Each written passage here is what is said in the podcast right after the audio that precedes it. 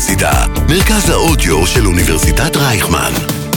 כל האוניברסיטה Audioversity. FoodTech Nation. ניר זוט ונוי בכר אוכלים לכם את הראש על איך תראה הצלחת שלכם בעתיד הקרוב. שלום לכל המאזינים, אנחנו בפרק מרגש מסקר את כנס הפודטק הישראלי בשירות האקלים, שהתרחש ממש כאן באוניברסיטת רייכמן. ווואו מה שהולך להיות לנו בפרק הזה. אנחנו הולכים לשמוע את בכירי הענף, סמנכ"לית רשות החדשנות אניה אלדן, מחממת הפודטק The Kitchen, הראשונה והגדולה בישראל, המנכ"ל יונתן ברגר, ניר גולדשטיין, מנכ"ל הארגון המוביל GFI ישראל, ועוד מייסדים של חברות ישראליות מבטיחות שכל העיניים אליהן, ובקרוב נוכל לראות את כל המוצרים שלהן בכל סופר. וואי וואי, נוי מתרגש. את הכנס הזה באמת ארגנו, תוכנית הפודטק באוניברסיטה, יחד עם התומכים שלנו לאורך הדרך, חממת הפודטק Fresh Start, החממה The Kitchen, רשות החדשנות, GFI ישראל, וכמובן אוניברסיטת רייכמן. טוב, ניר, אז אה, יש שמועות שהולכים לקחת לנו את השם. מדינת ישראל, מ Start-Up Nation ל FoodTech Nation. לקחו לנו את הפודקאסט. כך אה, לפחות מסתמן מהאירוע. לגמרי, האירוע הביא איתו בשורה באמת שמסתמנת כמהפכנית עבור תעשיית המזון ועבור מדינת ישראל. כאמור, בכנס השתתפו מובילי תעשיית המזון, תפסנו אותם ככה בין דוכני המזון העתידני, אה, שמחים ומרוגשים כדי להבין מה הלוז. לגמרי, הייתכן, נוי, הייתכן שמישהו הולך לקחת לנו את השם, ומה צריך לקרות כדי שזה יקרה כבר? תשמע, ניר, מהסיקור שערכתי, אה, יש ממה לחשוש, או תכלס, הייתי אומרת, אה, לקוות. בזמן שאתה התכוננת לספיץ' באותו ערב, אני לקחתי את המיקרופון לידיים ויצאתי לשמוע מה קורה מאחורי הקלעים של החברות, הארגונים וגורמי הממשלה, ומה הם רוקמים לנו יחד. אז בואי נתחיל בהתחלה. נשמע את ניר גולדשטיין, מנכ"ל עמותת The Good Food Institute ישראל, GFI, העמותה שחרתה על דגלה להפוך את מדינת ישראל ל FoodTech Nation. כדי להבין איך זה הולך לקרות, ואיך, כמו שאינטל באה לכאן לישראל לייצר שבבים, כך גם נסטלה העולמית תבוא לכאן בעתיד הקרוב כדי לייצר את סטייק העתיד. שלום, ניר גולדשטיין, מנכ"ל GFI, מה שלומך? טוב, טוב, כיף להיות פה, מה שלומך? בסדר גמור, תודה. אז אה, בוא תספר לנו בקצרה רק אה, מה זה הגוף המטורף הזה, GFI. וואו, אה, G5 זה אה, ארגון מחקר עולמי ללא מטרות רווח, שמוביל בעצם בעולם את כל תחום החלבון האלטרנטיבי, תחליפים במזון מהחי, אנחנו עובדים עם ממשלות, עם האקדמיה ועם המגזר העסקי, אה, ומנסים לקדם את התחום. יש מאוד שאתה הולך להציג איזושהי תוכנית היום שקשורה לחלבונים האלטרנטיביים. מה הולך לקרות? איך זה הולך להשפיע על מדינת ישראל? כן, אז בעצם ישראל היא היום מובילה עולמית בתחומי הפודטק, בעיקר בעיקר בתחום הזה של החלבון האלטרנטיבי, אנחנו מספר 2 בעולם בכמות הסטארט-אפים, אה, ויש פה באמת אקו-סיסטם מאוד מאוד מרשים. הבעיה היא שמדינות מכל העולם נכנסות לתחום, יש פה בעצם מרוץ עולמי, והמובילות הישראלית בסכנה. ובעצם מה שאנחנו מציעים פה לממשלה זה תוכנית שבודקת מהם החסמים שבהם נדרשת מעורבות ממשלתית, ושבמידה והיא תשקיע בהם אנחנו נישאר מובילים עולמיים, יהיה לנו פה נכסים אסטרטגיים, נוכל לייצר פה מעל 50 אלף משרות, מעל 26 מיליארד שקל הכנסות למדינה, אה, ואני לא אגלה את הכל כדי שנשאיר אותך קצת במתח. מה שקורה היום בעצם זה שיש לנו אקוסיסטם יזמי אה, יחסית מפותח, ויש לנו הרבה מאוד משקיעים שרוצים להיכנס לתחום, את יכולה להסתכל פה מסביבך בכנס, יש פה אנשים מאוד מאוד מעניינים שרוצים להיכנס לתחום ומחפשים השקעות.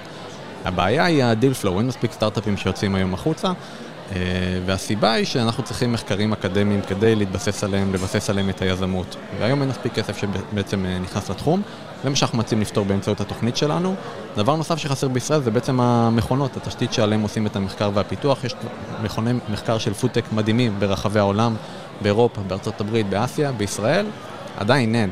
ובעצם זה משהו שאנחנו מבקשים מהמדינה אה, היום להקים, אנחנו נציג פה תוכנית של איך דבר כזה יכול לראות ומה תהיה ההשפעה שלו על הסקטור מבחינת תעסוקה, כמו שאת אומרת, ומשרות העתיד, אה, והכשרה של כוח אדם, אבל גם היצירה של חברות, משיכה של אה, גופים בינלאומיים לישראל, שבעצם, כמו שאינטל בא לישראל לייצר אה, שבבים, אז גם נסטלה העולמית תבוא לפה לפתח את אה, סטייק העתיד, לדוגמה.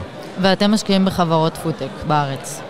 אנחנו גוף ללא מטרות רווח, אנחנו משקיעים היום במחקר, אה, שוב ללא מטרות רווח במטרה לקדם את התחום, אנחנו משקיעים היום, אה, מממנים בערך 30% מהמחקר בארץ בתחום, בכל רחבי האקדמיה, אה, ומעבר לזה אנחנו תומכים בסטארט-אפים, מייעצים להם, החברות הגדולות בארץ.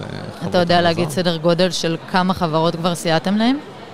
אני יכול להגיד שבישראל יש היום אה, משהו כמו 60 חברות אה, חלבון אלטרנטיביים מבחינת הסטארט-אפים. אנחנו, אה, כולם היו בניי ואנחנו עובדים עם אה, כולם באהבה גדולה, מי שצריך יותר, מי שפחות.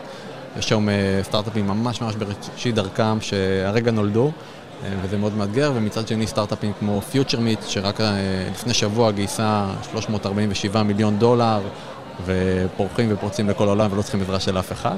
אנחנו עובדים עם כל מה שבאמצע גם. יש משהו מיוחד גם ב-GFI ובתוכנית שלכם שאתם מתעסקים ספציפית גם בחלבונים אלטרנטיביים. למה דווקא בזה? אנחנו בעצם מחפשים את המקום שבו אנחנו יכולים לפתור את האתגרים הכי משמעותיים. תעשיית המזון מהחי מייצרת לאנושות אתגרים אדירים. בערך אה, שליש מפליטות גזי החממה בעולם מקורם בתעשיית המזון. אה, שימוש במים, אה, הריסה של יערות הגשם, אה, היבטים של בריאות הציבור ותזונה, סל גדול מאוד של בעיות שמגיע מהדרך שבה היום אנחנו מייצרים בשר, ואנחנו אומרים, מצד שני, קשה מאוד אה, לשכנע אנשים לשנות את הרגלי התזונה שלהם. הפתרון של החלבון האלטרנטיבי אומר, בואו נייצר לאנשים בשר פשוט בדרכים חלופיות, נעקוף את התעשייה הנוכחית. אה, ואנחנו מאוד מאמינים שזה אה, מקום אדיר לבצע בו אימפקט. ובוא אני אשאל אותך שאלה שאנחנו מגיעים כבר ל-2030. אה, איפה מדינת ישראל ביחס לעולם בתחום הפודטק? זאת שאלה שכרגע אין לה תשובה, בגלל שאנחנו צריכים להחליט כיום לאן אנחנו הולכים. אם אנחנו נשארים ללא תוכנית אסטרטגית ארוכת טווח, אני בדעה שאנחנו אה, נאבד את ההובלה, ובעצם מדינות שיש להן תוכנית סדורה, יש בעיקר באירופה, בארצות הברית, גם באסיה קצת, ייקחו מאיתנו את ההובלה, ואנחנו נשאר כמו בהרבה תחומים אחרים שבהם פרצנו ראשונים, אבל זה לא אה, החזיק לאורך זמן. מצד שני, אם אנחנו ניקח מובילות על התחום הזה ונדע לתקוף בדיוק את החסמים הנכונים, שלדעתי אנחנו יודעים מה הם היום, ולרכז את ההשקעות, בדיוק אותם סכומים שאנחנו מוציאים היום, פשוט לדעת איפה לשים אותם, איפה שצריך. יכול מאוד להיות שאנחנו נשאר בחזית התחום הזה, ולא רק נהיה מעצמה של מחקר ויזמות וחדשנות, אלא גם נייצר פה תעשייה אה, שתעסיק עשרות אלפי ישראלים ברחבי הארץ, ותייצר לנו נכס אסטרטגי בעידן של משבר אקלים. ניר גולדשטיין, מנכ"ל GFI, תודה רבה. תודה לך. תשמע, אני חייבת עוד פגישה עם ניר. אני כאן. לא אתה, ניר, ניר גולדשטיין, אה, לא יפה, מנכ"ל לא GFI יפה. ישראל. אתה שמעת מה הוא אמר? שמעתי, שמעתי, ואני מבין שמדינת ישראל יכולה לייצר לעצמה נכס אסטרטגי משמעותי בעידן של משבר אקלים. אבל נראה שבלי תוכנית מסודרת כמו זו שדיברתם עליה, אנחנו פשוט נאבד את ההובלה העולמית. זהו, אפשר להגיד, הגענו לנקודה של צורך ממשי בהתערבות של הממשלה כדי להעצים את היכולת של ישראל לחקור, ליזום ולייצר בתחום הזה. והרווח הלאומי, כמו שציינתם, יהיה אדיר.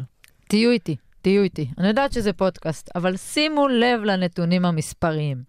מעל 50 אלף משרות, מעל 26 מיליארד שקלים הכנסות למדינת ישראל. ועכשיו, אחרי הכנס, אנחנו יכולים גם להגיד שעל פי הצפי, בעקבות יישום התוכנית, יוקמו מעל 380 חברות בתחום. ישראל תהיה בעלת יכולת ייצוא מזון וטכנולוגיות ישראליות לחו"ל. וכמובן, תעמוד ביעדי האקלים ושמירה על הסביבה. אימא'לה, ניר, זה נשמע כמו חלום שחייב להתגשם. נכון מאוד. ואגב, בשביל שחלום כזה יתגשם, מי שעוזר ליישם את התפיסה ומקדם את התחום מטעם הממשלה, הם רשות החדשנות. נכון מאוד, תודה שאתה אומר לנו. ובדיוק בגלל זה תפסתי לשיחה את אחת הנשים המשפיעות והחזקות בתחום. אניה אלדן, סמנכ"לית רשות החדשנות. בואו נשמע איך הרשות נכנסת לתמונה ומסייעת להתפתחות התעשייה.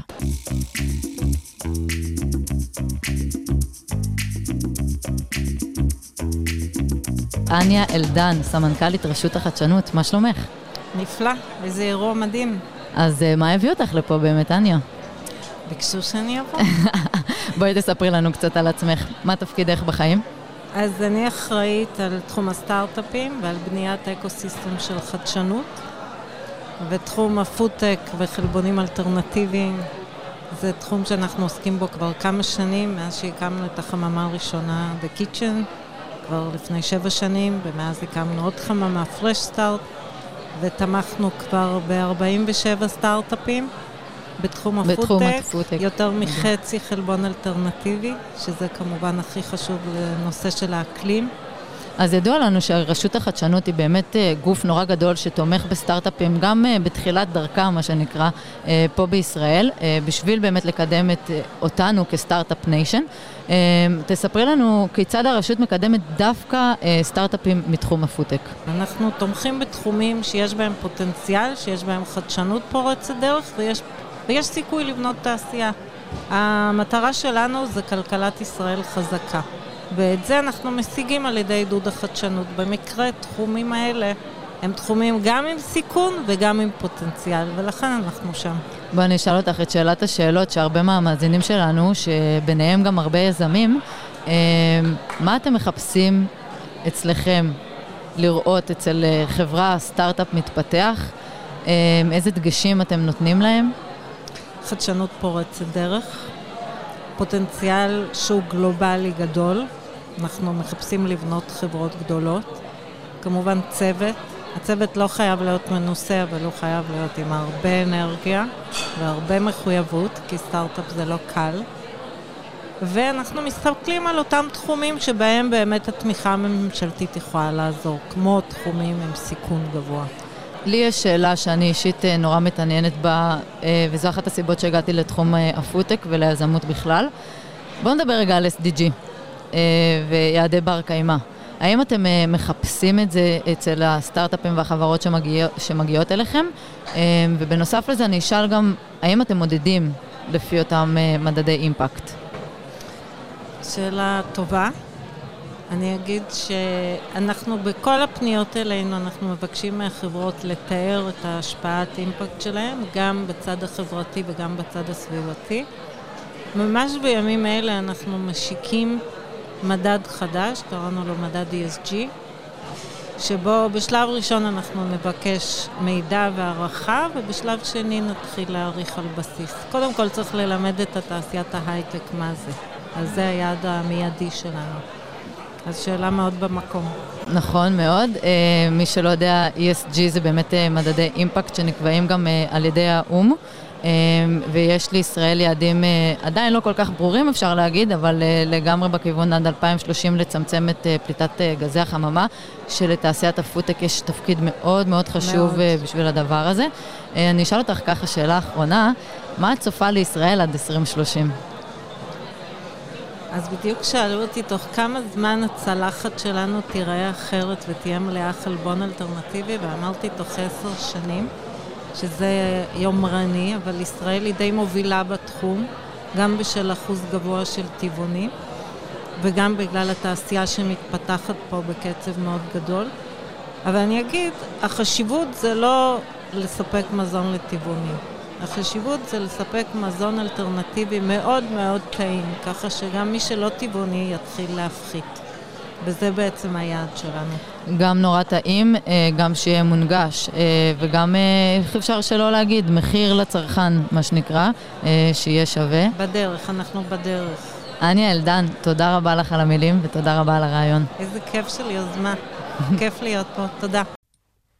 וואו, מעניין. אהבת? האמת, אני מתכוון יותר למה שאניה אמרה, כן? אל תקחי את זה אישית. תמיד מפרגן.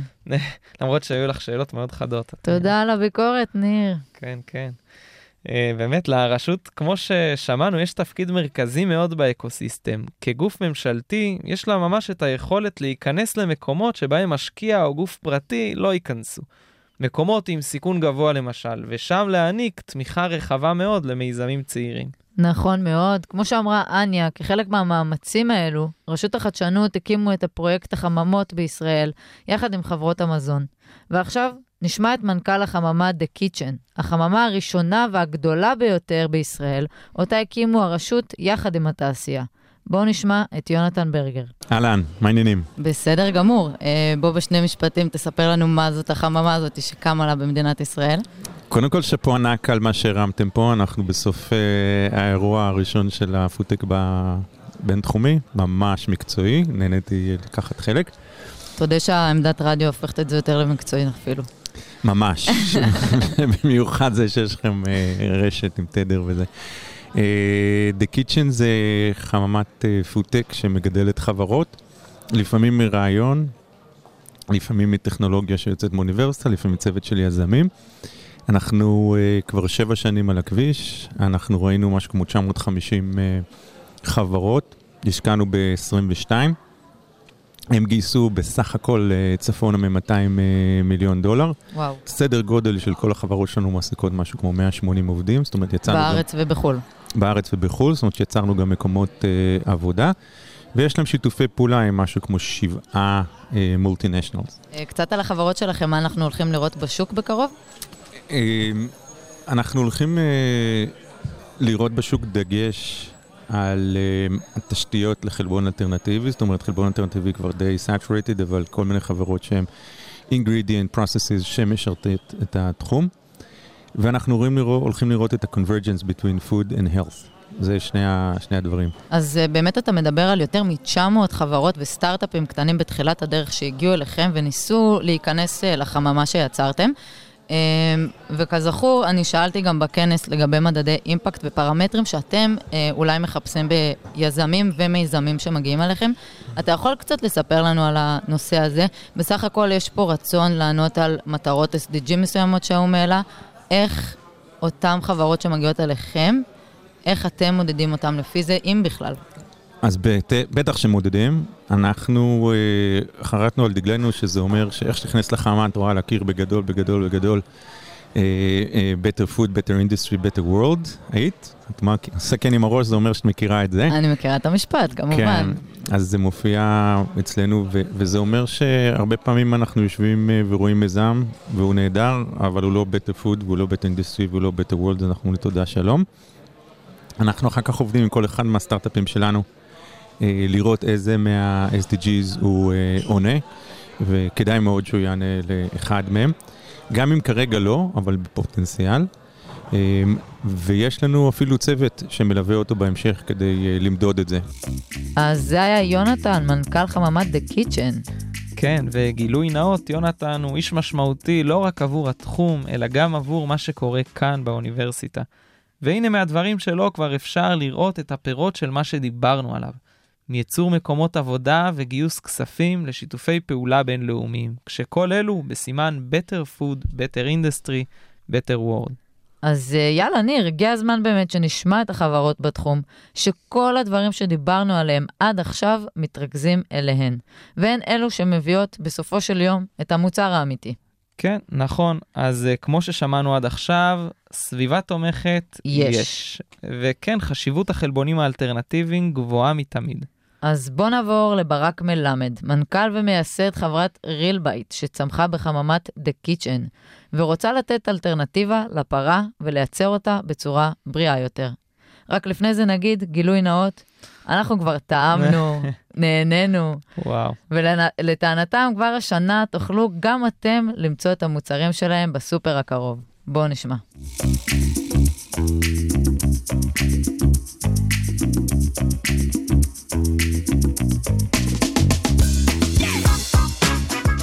שלום ברק מלמד, מה שלומך? מה, עם כזה פתיח, אני מרגיש מדהים. מנכ"ל רילבייט, אהלן אהלן. מה קורה? תספר לנו קצת על החברה שלכם. רילבייט היא החברה, אה, אני חושב, נכון להיום, הראשונה בעולם שעושה תחליפי בשר, אני אוהב לקרוא להם אה, בעצם המקבילה הצמחית לבשר, אה, בלי רכיבים אולטרה מעובדים. למעשה אנחנו פיתחנו טכנולוגיה שמאפשרת לחבר, לייצר, לצבוע ולתת טעם, הכל clean label ללא רכיבים אולטרה מעובדים. כיצד החברה שלכם באה ומשפיעה על עולם הפודטק? אה, שאלה פנטסטית. אני חושב שברמה של אה, מוצר שהוא אה, פרוטין למרכז צלחת, שהוא בעצם גם נותן ערכים תזונתיים וגם נותן רכיבים נורא נורא בריאים, וגם הכי חשוב, מאוד מאוד מאוד טעים, ויש לו טקסטורה נורא מיוחדת, זה לא יכול להיות יותר רלוונטי. באמת מדברים הרבה בעולם הפודטק על חשיבות של מראה וטעם אה, וכמובן מחיר. אז אה, בוא נשאל אותך רגע, איפה אפשר למצוא אתכם היום? אה, ועד כמה אתם באמת אה, מעניקים את אה, חוויית הקולינריה והמחיר לצרכן? זה רק את יכולה לומר לי, אה, אז אם לא היית בדוכן שלנו, אז אה, בבקשה. אני חושב שנשאר לנו אולי קציצה אחרונה. גילוי נאות, הקציצה שלהם מדהימה. אה, אוקיי. אז אה, אם זה טעים, כבר קיבלנו תו תקן, אז זה דבר ראשון. אנחנו מאוד מאוד קרובים לשוק, יש לנו מפעל שממש בחודש, חודשיים, בחודשים הקרובים כבר יתחיל אה, לעבוד, ואז אנחנו נספק אה, גם בסופרים וגם לקצביות. למעשה כבר חתמנו על הסכמים מקדימים. והתוצרת שלכם בעצם אה, קציצת המבורגר? זה מה שהחברה עושה? שוב, אז הטכנולוגיה יודעת לעשות הרבה מאוד דברים. כרגע אנחנו עושים בשר מן הצומח, זאת אומרת בשר טחון. הטכנולוגיה יודעת לעשות עוד דברים, שזה גם קבבים, גם כדורי בשר, גם טחון, אבל מעבר לזה אנחנו יודעים גם לעשות עוף, אנחנו יודעים גם לעשות אה, דג, ולמעשה כל דבר שדורש חיבור וייצוב על ידי תהליך, זה, זה אנחנו. מה הרכיבים הדומיננטיים של אותם? הדבר, זה ממש הדבר היפה. אצלנו ברילבייט אנחנו לא מחויבים להשתמש, אנחנו לא צריכים רכיבים שספציפית יודעים לתת את הטעם ואת ההדבקה וכל זה, ממש לא. אה, בעצם הרכיבים שלנו ממש switchable, ניתנים להחלפה. זה לא כמו מתכון אה, מאוד מאוד ספציפי לעוגה נגיד, שחייבים לקחת אה, כך וכך קמח, וכך וכך ביצים, וכך וכך חלב וחמאה וכל זה. אלא רילבייט ממש יודעת אה, להחליף רכיבים. אבל מה ההבדל ביניכם לבין המבורגר צמחוני או טבעוני, שאני יכולה למצוא היום בכל רשת... הרכיבים האלה, ההמבורגרים האלה שאת מדברת עליהם, ואני לא מדבר סרה על אף מתחרה, אבל הרכיבים האלה הם אולטרה מעובדים, והמדע היום יודע לומר שההמבורגר מן הצומח, שהוא אולטרה מעובד, מוריד לך לפחות 35 דקות מהחיים. וואו. אה, מתי אנחנו צפויים לראות אתכם בסופר? extremely close, very close, uh, השנה, זאת אומרת 2022 כמובן. אפשר לשאול מה יהיה המחיר? Uh, פחות מביונד, uh, אנחנו נהיה במחירי uh, בשר uh, פרימיום. בשר פרימיום, לא 120, 130, 140 שקל לקילו, אבל בסביבות ה-70 שקלים לקילו. ברק, תודה רבה לך. שמחתי לאללה, תזמיני אותי מחר. הזמנת אותו? אה, האמת שעדיין לא, אבל אני כבר בעיקר מתה להזמין את המוצרים שלו. זה מטורף, את מבינה? זה לא המתכון או חומר הגלם, זו הטכנולוגיה שיודעת לחבר אותם ולהביא לנו מנה בריאה. בוא אני אספר לך על עוד טכנולוגיה. אם כבר אני בקטע של טכנולוגיות, את אומרת. אה, כן, כולנו ניר, זה, זו מהות הפודקאסט בין היתר. אבל אה, באמת שמעתי על טכנולוגיה אחרת, שלטענת רבים היא זו שתכבוש את השוק ואת הלבבות של כולנו. נו, מיצליום. מיצליום. סתם. מיצליום זה כל מה שמתחת לפטריה, או בעברית תפטיר. תודה לך על ההסבר, אבל פגשתי את הדר שוחט, אה. אחת מתוך שלושת המייסדות של חברת קינוקו, שתסביר לנו קצת יותר, בסדר? בוא נשמע אותה. טוב, אני שמחה לארח את האורחת הבאה שלנו, הדר שוחט, אה, מייסדת וסמנכ"לית חברת קינוקו, מה שלומך? מעולה, מה שלומך? בסדר גמור, תודה. אה, בואי תספרי לנו אה, בקצרה רק על החברה שלכם. אוקיי, אז אה, החברה שלנו, הקמנו אותה שלוש שותפות לפני בערך שנתיים וחצי. כולנו בוגרות האוניברסיטה העברית, הפקולטה לחקלאות. נפגשנו שמה ובעצם חשבנו על רעיון איך ליצור מזון חדש שהוא עשיר בסיבים וחלבון. ובעצם מה שאנחנו עושות, אנחנו לוקחות אה, תפטיר של פטריות, שזה המבנה דמוי השורשים של הפטריה, ומגדלות אותו על אה, מצע מזון אה, עשיר בחלבון, שהוא בפני עצמו אכיל. אה, ובעצם בטכנולוגיה שפיתחנו, אחרי מספר ימים של גידול, אנחנו בעצם קוצרות את החומר שנוצר, וממנו אפשר אה, לבשל אה, דברים מדהימים. בואי תספרי לנו באמת אם אנחנו נוגעים לזה, זה נשמע, את יודעת, המאזינים שיאזינו לנו עכשיו יגידו, אוקיי, אני יכול לייצר מזה המבורגר צמחוני אולי, המבורגר אה, פטריות, בואי ת, תספרי לנו מה ההבדל באמת ואיך זה תורם לתעשיית הפודטק. בעצם הדבר הייחודי במה שאנחנו עושות, אה, זה שאנחנו לוקחות אה, חומר טבעי לחלוטין ומשתמשות בתהליך של הגדילה של הפטריה כדי לייצר טעם ומרקם מאפס, בלי אף תהליך כימי או פיזי אחר, מה שהיום בדרך כלל משתמשים בתעשייה כדי לייצר שניצל אה, טבעו לצורך העניין, או המבורגרים למיניהם. בעצם כל מה שאנחנו עושות הוא טבעי לגמרי. אחד הדברים המשמעותיים שהחלטנו בתחילת הדרך, שמה שאנחנו עושות הוא חייב להיות בריא. ולכן הוצאנו מהתהליך כל דבר שהוא אה, לא נטו תהליך אה, גדילה ביולוגי של הפטריה. אה, ובתהליך הייחודי של הפטריה בעצם אה, יוצרת אה, מרקם וטעם. ואפשר לראות כבר את המוצר שלכם אה, בחנויות, מה שנקרא? אה, אז אה, לא לפתוח פה וכאלה, אבל אה, שנה הבאה תוכלו לראות את זה במסעדות הקרובות לביתכם. אז בינתיים אתם הולכים על מודל שמוכר את זה לפרסום קודם כל במסעדות, אחרי זה אתם מתכננים להגיע גם למקומות אחרים, שיהיו יותר נזילים ללקוחות, מה שנקרא?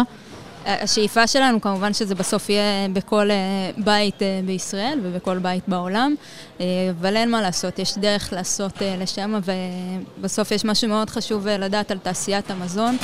אנשים הם מאוד מקובעים למה שהם אוכלים. אז בבית הם יקנו רק מה שהם רגילים לקנות, הם לא יקנו שום דבר חדשני, אבל במסעדות הם יעזו, והם יבקשו לטעום את המנה הייחודית והחדשנית הזאת. אה, ולכן הדרך הראשונה היא כנראה תהיה דרך אה, מסעדות, אה, ואחר כך אנחנו נראה את זה בבית, זה חלק מהדרך שצריך לעשות, אבל אנחנו נגיע לשם. הדר שוחט, מייסדת קינוקו, תודה רבה לך. תודה לך. אך, איזה מגניב. זהו, אני נהייתי רעבה, אני רק מלשמוע את כל הרעיונות האלה, בא לי לאכול כבר הכל. ואם מלשמוע נפתח לך התיאבון ככה, מה קורה לך כשאת רואה אוכל שפשוט נראה טוב? וואי, האמת שאותי זה ישר קונה. אין מה לעשות, אנחנו קודם כל אה, אוכלים עם העיניים. ממש. אז בואי נסיים במשהו יפהפה, שהיה פעם מכוער, חברה מקסימה שכבשה את אורחי הכנס. חברת אנינה, שהופכת את המכוער לנחשק. חברת אנינה מצילה ירקות מכוערים שהיו עתידים להיזרק ומעצבת אותם מחדש, ובעצם מספקת חוויה חדשה לאכילת ירקות ופירות. שלום אסתי, מה שלומך? שלום נוי, מצוין, מה איתך? בסדר גמור, תודה. אז uh, תספרי לנו, מה זה המוצר הזה? מה זה אנינה? אז אנינה מייצרת, מעצבת אה, מוצרי מזון אה, חדשניים מירקות מכוערים ש... שאנחנו מצילים. זה בגדול. איך, איך המוצר נראה ואיך הגעתם לרעיון? אז אה, יש לנו כמה מוצרים. אני אתחיל קודם כל מהחומר גלם. אה, אנחנו מייצרים אה, דפים אה, מירקות ומפירות. בעצם אני והשותף שלי, מידן לוי, למדנו עיצוב תעשייתי בבצלאל, ונחשפנו לנתונים ממש מדאיגים על, על החקלאות, שבהם ירקות ופירות נזרקים משהו כמו 30 עד 50 אחוז מכלל התוצרת החקלאית. בדגש בגלל שהם ירקות והפירות פשוט לא נראים טוב והלקוח לא רוצה לאסוף אותם. גם, יש המון סיבות, אנחנו באמת בחרנו אה, להתמקד בסיבה הזו, בגלל שאנחנו מעצבים, אז אה, היה לנו הכי קל אה, לגשת לסיבות האסתטיות. ומה ש- ומה שרצ- עשיתם עם זה? מה שרצינו לעשות זה להפוך את, ה, את המכוער לנחשק. אמרנו, טוב, נעשה אה, redesign, נעצב מחדש את הירקות המכוערים שאף אחד לא רוצה לבחור, וככה אנחנו נגרום לאנשים גם, אה, גם להעלאת המודעות אה, אצל הציבור, וגם אה, בעצם להציל ממש מזון. אה, והחומר גלם בסופו של דבר יש בו את כל הוויטמינים וכל המינרלים שצריכים להיות באותו ירק או פרי? כן, אנחנו בוחרים בירקות שהם טריים, לא משהו שהוא רקוב או לא ראוי למאכל, יש להם בדיוק את אותם ערכים. אה, אנחנו בודקים את זה במעבדות כמובן, ומוודאים שאנחנו משתמשים בחומרי גלם שהם גם טעימים וגם מזינים, זה חשוב לנו מאוד.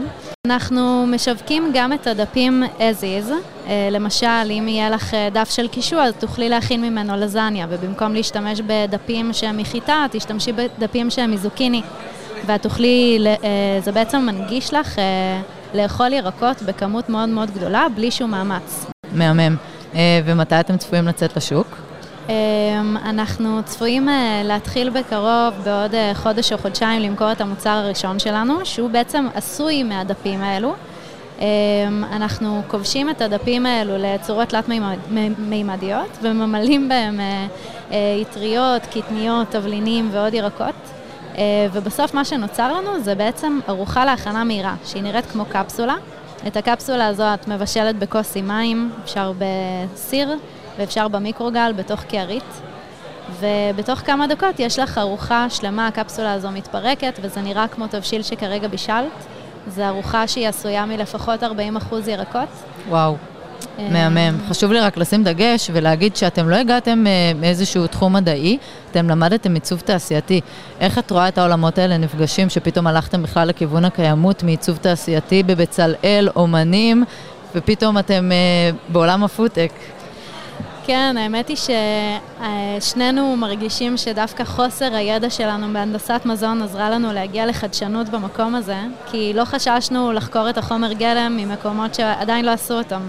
אה, והידע שלנו כן הגיע מתוך אה, ניסיון, ניסיון של עבודה עם אה, חומרי גלם אחרים מהתעשייה, כמו עץ, מתכת, זכוכית וטקסטיל. ומה שעשינו, פשוט השתמשנו בטכניקות אה, תעשייתיות מעולמות אחרים, ופשוט שאבנו אותם לתוך אה, עולם המזון. וואו. אסתי, אני חושבת שאת נותנת פה השראה להרבה מאוד אה, יזמים שרוצים להיכנס לתחום, שלאו דווקא יודעים אה, ביולוגיה, כימיה או פיזיקה, אה, ולא מגיעים מעולם של הנדסת מזון. אה, אז שאפו על זה, תודה. ותודה רבה על המילים שלך. תודה רבה. ניר, זה מה שנקרא אומנות בפודטק, איזה יופי. כן, מה, אז בטטה קצת לא יפה, בגלל זה לזרוק אותה. וואלה, שאתה צודק, אתה צודק. כל הכבוד, אנינה. אז אה, מה, ניר, איך עוברים מפה לסכם את הפרק המטורף הזה? כן, אני חושב שקיבלנו פה תמונת מצב נפלאה לתחום הפודטק בישראל. הכנס הזה היה יריית פתיחה עבורנו. הוא הראה עד כמה חשוב תחום הפודטק ומי הם השחקנים המרכזיים בזירה. נציין שבמהלך הכנס עלו שאלות נוספות שבלב שיח החדשנות במזון. כמו, האם להוציא מהחוק מזונות שאינם מקיימים? מה מקומו של תאגיד מזון במרוץ הפודטק? ושאלת השאלות, ניר, האם ייקחו לנו את השם?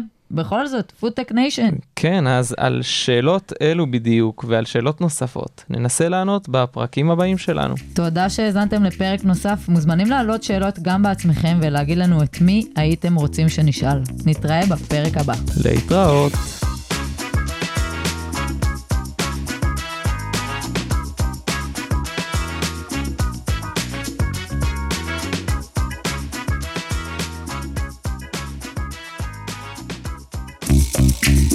FoodTech Nation.